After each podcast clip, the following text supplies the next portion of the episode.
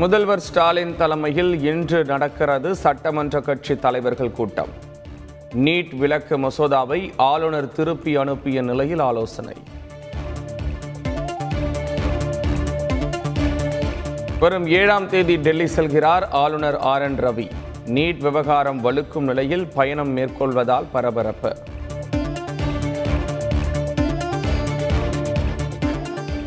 எந்த ஒரு மசோதாவையும் திருப்பி அனுப்ப ஆளுநருக்கு அதிகாரம் உண்டு. புதுச்சேரி மற்றும் தெலுங்கானா ஆளுநர் தமிழிசை கருத்து.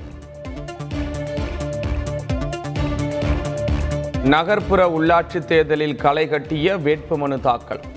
பல்வேறு விதமாக வேடமணிந்து வந்து வேட்பாளர்கள் உற்சாகம்.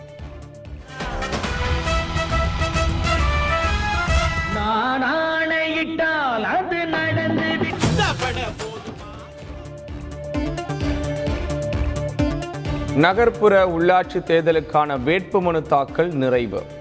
வேட்புமனுக்கள் மீது இன்று பரிசீலனை தொடக்கம்.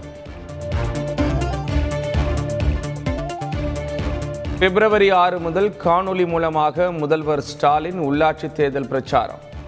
திமுக கூட்டணி வேட்பாளர்களை ஆதரித்து வாக்கு சேகரிப்பு.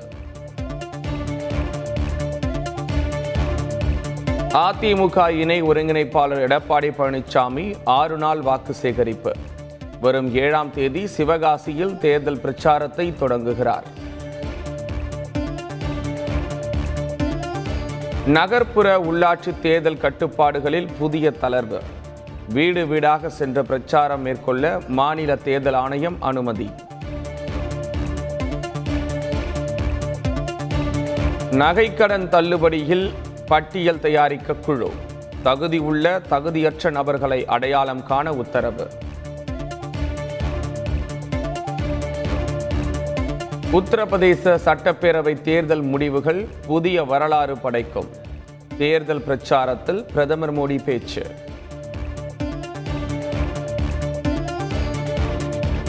உத்தரப்பிரதேசத்தில் முப்பது ஆண்டுகளுக்கு பிறகு அனைத்து தொகுதிகளிலும் காங்கிரஸ் போட்டி. தேர்தல் பிரச்சாரத்தில் பிரியங்கா காந்தி பெருமிதம்.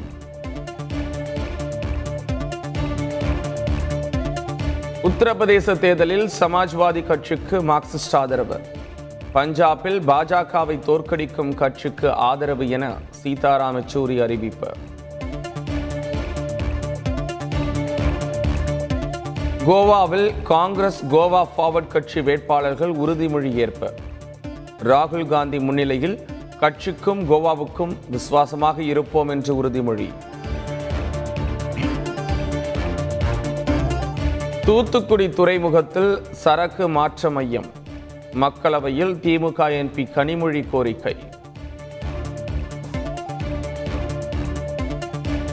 பாஸ்போர்ட் விவகாரங்களில் பாகுபாடு பார்க்கவில்லை என மத்திய அமைச்சர் ஜெய்சங்கர் விளக்கம்.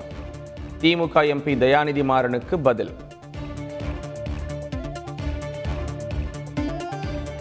கச்சத்தீவு அந்தோணியார் விழாவில் தமிழக மீனவர்கள் பங்கேற்க வழி செய்ய வேண்டும். இலங்கை அரசை வலியுறுத்த கோரி வெளியுறவு அமைச்சருக்கு முதலமைச்சர் ஸ்டாலின் கடிதம்.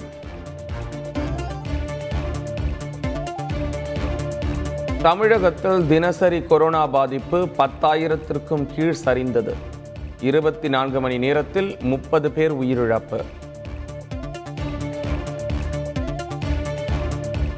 திங்கட்கிழமை முதல் அனைத்து நீதிமன்றங்களிலும் நேரடி விசாரணைக்கு அனுமதி. சென்னை உயர்நீதிமன்ற பதிவாளர் அறிவிப்பு.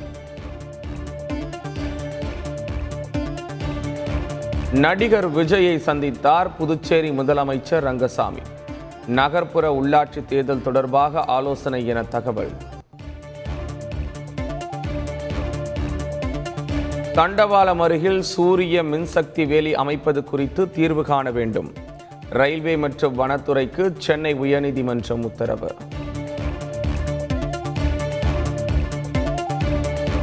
ஹைதராபாத்தில் இருநூற்றி பதினாறு அடி உயர ராமானுஜர் சிலை இன்று திறப்பு. பிரதமர் மோடி திறந்து வைக்கிறார்.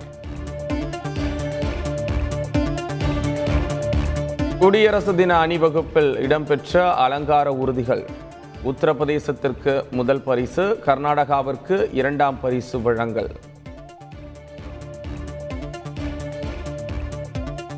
இமாச்சல பிரதேச மாநிலத்தில் கொட்டும் பனிப்பொழிவு. சிம்லாவில் தொடரும் ரயில் சேவை.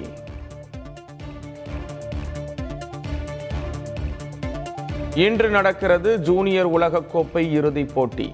இந்தியா இங்கிலாந்து அணிகள் பல பரீட்சை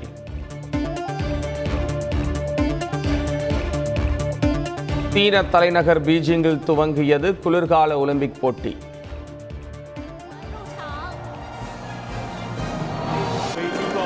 大开幕，国家体育场上空焰火绽放。 அணிவகுப்பில் இந்திய வீரர் ஆரிஃப் கான் மூவர்ண கொடியை ஏந்தி வந்து உற்சாகம்